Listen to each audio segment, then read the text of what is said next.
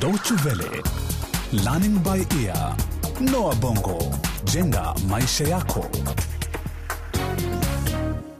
Karibu kwenye Learning by Ear katika mfululizo wa vipindi vyetu uitwao kukabiliana na wimbi la mabadiliko kuhusu uhamiaji mijini.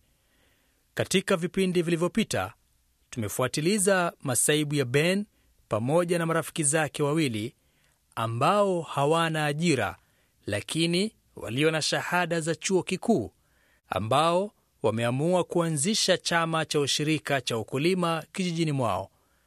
Kwenye kipindi hiki cha kumi na cha mwisho tutagundua kwamba ingawa mradi wao umekabiliana na matatizo aina mbalimbali mbali, unaelekea kuleta manufaa.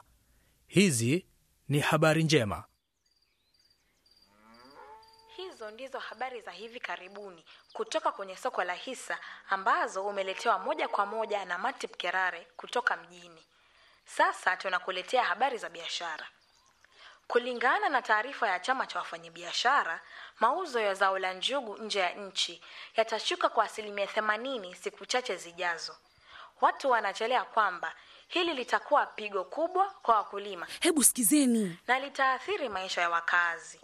Shirikisho la wakulima limesema litakoma kuwasilisha mazao yote hadi pale wakuu wa serikali watakapohakikisha kwamba serikali imegharamia hasara na gharama za uendeshaji wa shughuli hiyo ya kilimo, hasa wakati wa kipindi cha mpito ambacho tume itaeleza.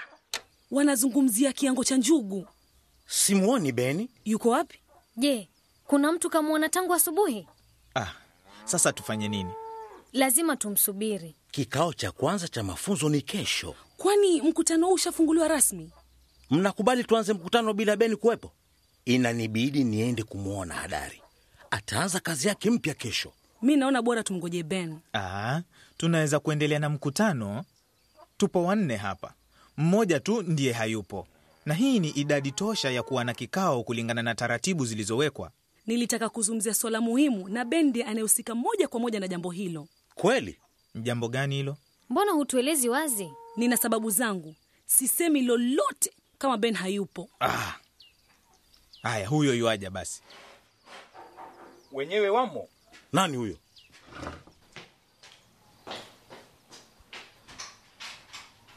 ala hujambo baki Tingo, unamtaka nani? Tuna mkutano bwana. ningependa kuwa mwanachama mwanachama wa chama cha ushirika. Nini? Ati nini? nimezisoma kanuni za chama na naamini ninaweza kuwa mshirika. Umesoma na kufahamu kuwa chama kina haki kuwakatalia maombi ya uwanachama watu fulani. nisikize tafadhali. Najua hamnitilii maanani kazi yangu wala hamnizingatii mimi mwenyewe. Ninajua hivyo. Lakini ningependa kuwapa pendekezo fulani. Tena? Ndiyo lakini mara hii ni la dhati linalovutia na lenye faida Na unapendekezea nani? ninawahitaji hmm?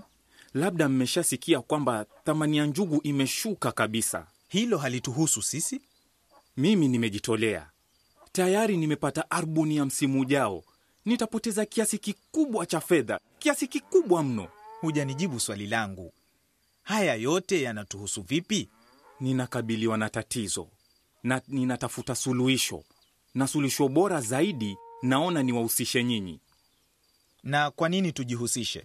kwa sababu ni faida kwa kila anayehusika kila mtu chama wakulima kijiji kizima na mimi yaani, kimsingi unatuhitaji sisi ili usipate hasara kubwa. Ndiyo, lililobaki kwangu mimi ni kuzitumia hizo huduma za chama cha ushirika. Chama chenyewe kinaweza kuwapatia wanachama wake wafanyikazi wenye uzoefu mkubwa. Unadhani sisi ni watumwa ha? Manake tukufanyie wewe kazi ili uendelee kutupunja unavyotaka, sivyo? Aa, sivyo, sivyo hivyo kabisa. Siwezi kukosa kukuza njugu, si mwaka huu. Mimi huwalipa wakulima nusu ya deni lao wanapomaliza kazi, kisha huwalipa nusu iliyobaki baada ya mavuno kuuzwa. Lakini mwaka huu hmm, hilo hawatalikubali.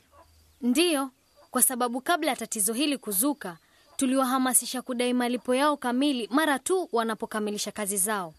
Mimi napendekeza ni walipe thuluthi ya malipo yao miezi miwili kabla ya msimu kuanza, thuluthi nyingine wanapomaliza kazi kisha ya mwisho baada ya kuuza mazao, na chama kitasimamia haki zao. Lau mambo yakienda kombo, mnaweza kunishtaki na si wao. Nasi tunahusika vipi? Hebu tumsikilize Baki. Nini tatizo kuu la wakulima? Hawana fedha za kutosha na uhakika wa mavuno mazuri. Lakini wakipata kiasi fulani cha fedha kwa sasa na tukishirikiana nao, wataongeza kilimo cha mazao ya chakula. Tunaweza kuanzisha ushirikiano, shamba langu, chama na wakulima. Tunaweza kutatua tatizo la upungufu wa chakula na kuondoa umaskini. Ni vipi tunavyoweza kutekeleza hayo? Basi Ni hivi, mimi nawaahidi kubadili uzalishaji wangu haraka iwezekanavyo. Sitaki tena kilimo cha aina moja ya zao la chakula. Nitakigawia chama sehemu fulani ya ardhi yangu, na pia nitauza vipande vya ardhi kwa bei nafuu. Kwa hali hiyo, baadhi ya wakulima watashughulikia kilimo chao kwa uhuru wa utakao. Tunachohitaji tu kujadiliana jinsi ya kutekeleza. haya, karibu ukae.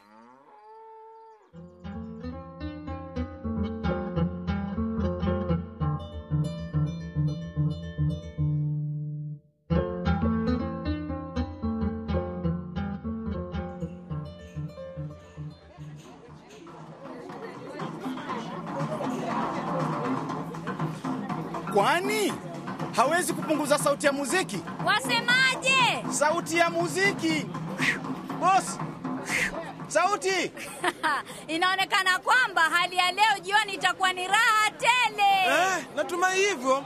Kijiji kizima kitatambua karamu hii daima. Hatutakusahau Hadari. Miaka minane ni muda mfupi sana. Ninajua, lakini hamtanikumbuka kwa mazuri tu. Hapa pia nina maadui.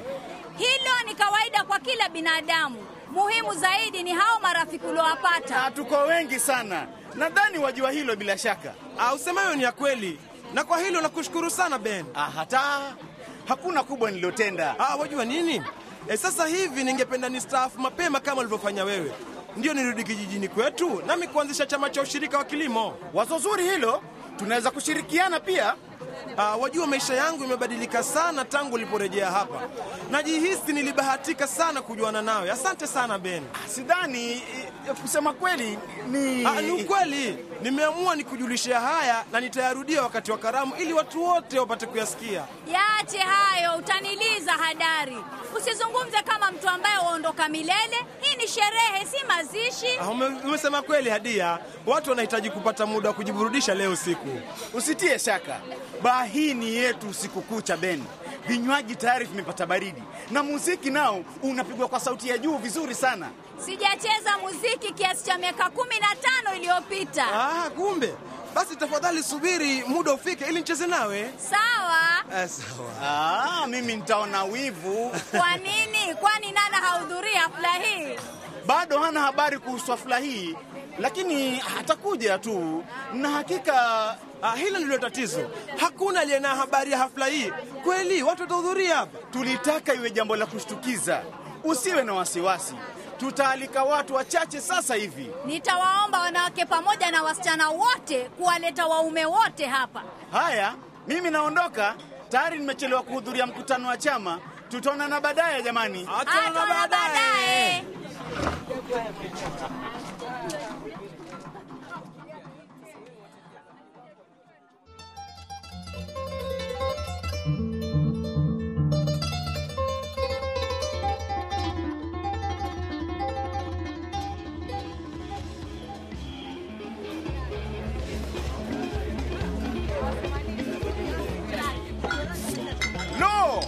Hadari naye si haba kwa kucheza, Basi ni ajabu na umri wake huo. anajihisi kijana bado.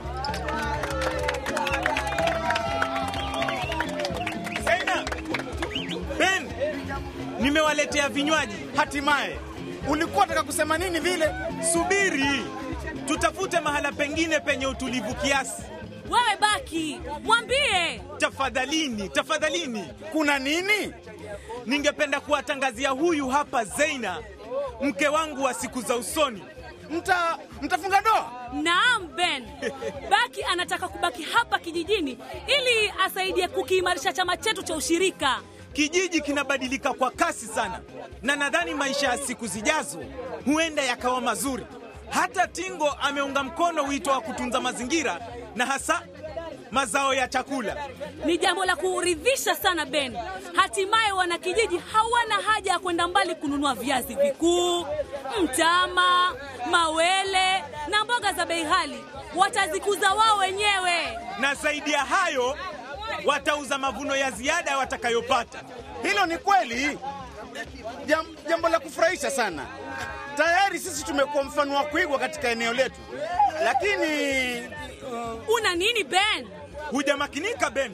eh, hap- hapana, hapana, nipe dakika moja, naja sasa hivi. Ninakwenda kumchukua Nana. Mimi pia ninalo tangazo linalomhusu.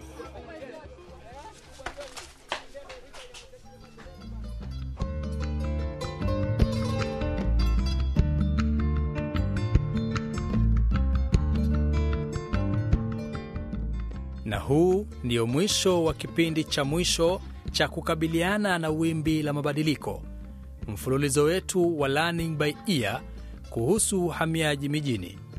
Tunatumai kwamba wengine watashawishika kama vile Ben, Zeina na Baki wanaotaka kujaribu bahati zao kikazi nje ya miji.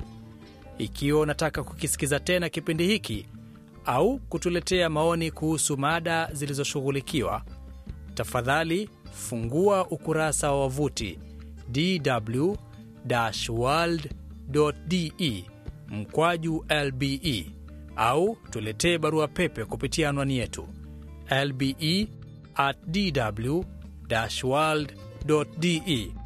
Asante sana kwa kutusikiliza. Kwa heri.